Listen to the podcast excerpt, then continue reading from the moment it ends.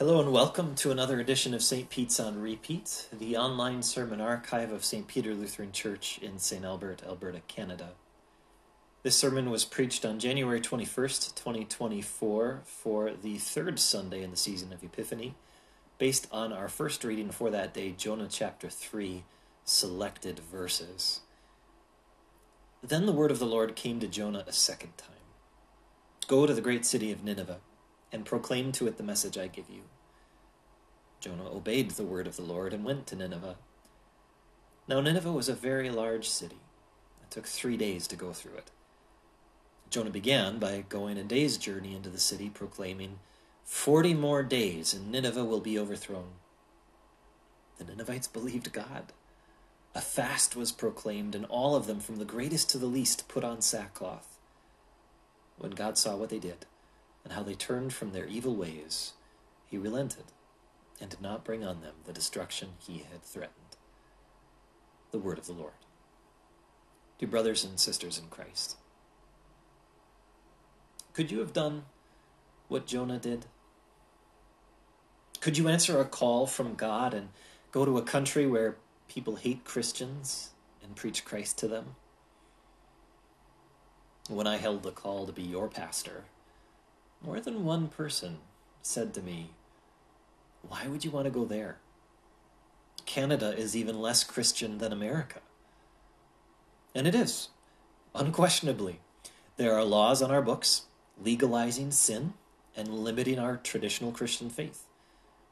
There's even a city in our country where we are considering doing mission work, but may have to do it in secret because the last several conservative Christian churches there have been systematically targeted and run out of town. Canada is not the friendliest place to preach about Jesus. To be fair, it's, it's not the worst place either. Having gone to South Korea in June, I got to talk to pastors who serve in places where Christianity is outright illegal. They can't have a website or use social media because they'd be tracked down and arrested. There are places in our world today that would make Nineveh seem like a walk in the park. But that's the thing, isn't it? You you haven't been called to leave town and go to a foreign country where people would be hostile to you. You live in a country where you are free to talk about Jesus to your friends and neighbors. So what's stopping you? We began our reading of Jonah in the geographical middle of his story. Then the word of the Lord came to Jonah a second time. We skipped over the more familiar part of his story about how the word of the Lord came to Jonah the first time, but he ignored it. No, worse than that, he rejected it, he hated it, he fled from it. He chartered a boat to take him in the complete opposite direction from Nineveh. Jonah had his reasons. Nineveh was the capital city of the country that posed the single greatest threat to Jonah's country. In fact, just one or two generations later, it would be the Ninevites who would wage war on Jonah's homeland and conquer them. Jonah had no reason to desire their deliverance. He had every reason to desire their destruction, so he ran away from them instead of trying to save them. Jonah was scared. He was selfish. He put his own desires ahead of God's desires and his own well being ahead of the Ninevites' well being. Jonah sinned. And it wasn't just a sin of omission or neglect, as if that would be any better. It wasn't as if Jonah just didn't have the time. It was an op- act of open rebellion and willful defiance of God's explicit will for Jonah. What's stopping you? The word of the Lord didn't come to you the way it did to Jonah. Jesus didn't pop into your workplace and pick you to be one of his 12 disciples the way he did for Peter and Andrew. But we heard it from Paul this morning. Jesus died for all, that those who live should no longer live for themselves, but for him who died for them.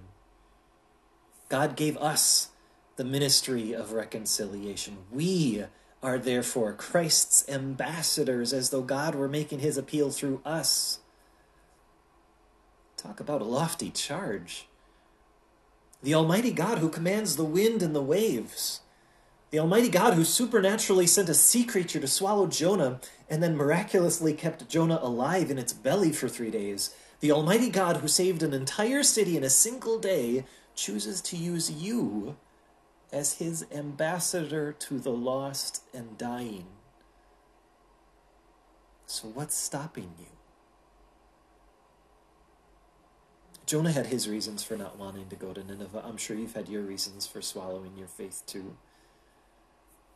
Maybe you don't think you're the person to do it, that you're not educated or eloquent enough. Maybe you're afraid you'll offend somebody. Religion is, after all, one of the three things you don't talk about in polite conversation. Maybe you're afraid about how much work it would be to try and get your unbelieving family member from point A to point B is it even possible that there are certain people that you're not eager to see saved, who you think deserve what's coming to them? Christian, it's a lofty charge, but it's one that God has given you. Not to go to Nineveh, not to go to one of those places where Christianity is illegal, but to talk to your family members, like your disillusioned parents, your estranged siblings, your straying children. God has made you his ambassador to your break room, your homeroom, the 17,000 square feet of ice you occupy on a random weekday afternoon. Jonah abdicated his ambassadorial responsibilities. Have you? Have you misplaced your confidence in God to change hearts? Have you written certain people off as lost causes? Have you been indifferent to other people's damnation? Or selfishly put your own desires for your life and how you spend your time ahead of God's desire for your life? And, Christian, you're a sinner. Just like me. And just like Jonah. And just like us, you deserve worse than to be cast into the sea. You deserve what God threatened to do to Nineveh to be destroyed, damned forever. Just like Jonah, don't miss the grace that's hiding in plain sight in the first words of Jonah chapter 3. Then the word of the Lord came to Jonah a second time. Jonah got a second chance because the Lord is merciful. It's even in his name.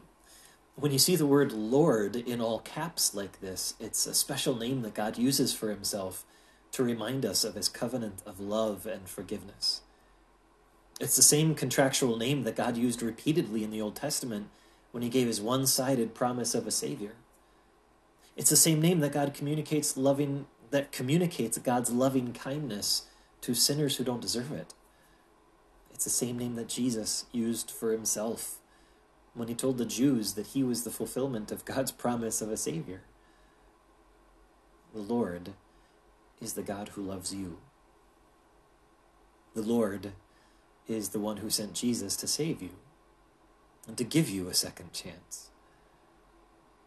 And when God sent Jesus into this world, Jesus didn't look down out of heaven and say, Earth?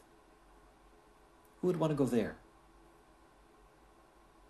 When Jesus considered the hostility and hatred he would endure. He didn't cower in fear or selfishly cover his own rear. He willingly, lovingly subjected himself to the danger and submitted himself to death so that by his sacrifice he could do more in one day for more people than Jonah ever could. Jonah's mission in Nineveh resulted in the salvation of 120,000 people. When Jesus died on the cross, he won eternal life for all people of all time. On the cross, Jesus paid for your sins. He forgave your guilt. He showed you grace and gave you a second chance.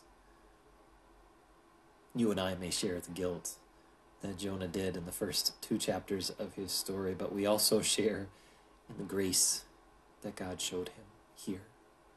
And in the opportunity he had in this third chapter to go and, and be the earthly reason for other people's eternal salvation. And if that still feels daunting to you, I, I want you to consider how God answers every one of your doubts and concerns and fears. Does evangelism or outreach seem like a lot of hard work? Well, yeah, it, it is. Nineveh was a very large city. It took three days just to go through it. Jonah was steeling himself to spend up to 40 days there, but what did God do? After that first day, the Ninevites believed. From the greatest to the least, it was a miracle. The success of God's word does not depend on you, it depends on Him and His Holy Spirit working through you. It'd be impossible for you single handedly to go and convert all of St. Albert. But you don't have to. That's the Holy Spirit's job. And you're not single handed, neither was Jonah. Do you think that Jonah spoke to every single person in that city? No, they talked to each other. And the gospel went viral. When we share our faith, God, God's kingdom grows. One person at a time until you can't count them anymore? Are you afraid that, that people might be offended by what you might have to say? Are you afraid that God's law is unpopular? Well, yeah, it is. But that doesn't mean it doesn't work. Jonah didn't sugarcoat it. He laid it out there 40 more days and Nineveh will be overthrown. He called out the Ninevites' sinfulness. He told them that they deserved hell for what they were doing. God's law worked on their hearts and yielded God's intended result. The Ninevites believed God. A fast was proclaimed, and all of them, from the greatest to the least, put on sackcloth. Had Jonah beat around the bush or softened the blow of God's law, no one would have known their need to repent, and they would have all been destroyed. But because they were shown how serious their sin was, and because they did repent in response, God relented and did not bring on them the destruction he had threatened. Are you not the right person? Are you not educated or eloquent enough? Maybe not. But listen to verse 5. The Ninevites believed God. You don't have to be eloquent or educated. You don't have to have a master's degree in theology because it's not about you, it's about Him. People don't have to believe you, they have to believe Him. And by God's grace, they do. You do. You're here because someone in your life spoke to you. And I'm guessing that the, the first person who talked to you about Jesus was not a career clergyman. Chances are it was a friend or a family member. That's your mission. Not Nineveh. Not Canada. Not even St. Albert. Your neighbor. Your friend. The family member who sits across the dining table from you. That's your mission field. And that's the lofty charge that God has for you. Not to be someone else's salvation, Jesus took care of that. Not even to change someone else's heart, that's the Holy Spirit's job. You're just an ambassador. You share God's word, and with it, you also share His power and His Spirit and His salvation. Could you have done what Jonah did? I have zero doubt. Absolutely, you could. Or better, absolutely, God could have through you. So, what's stopping you? Amen.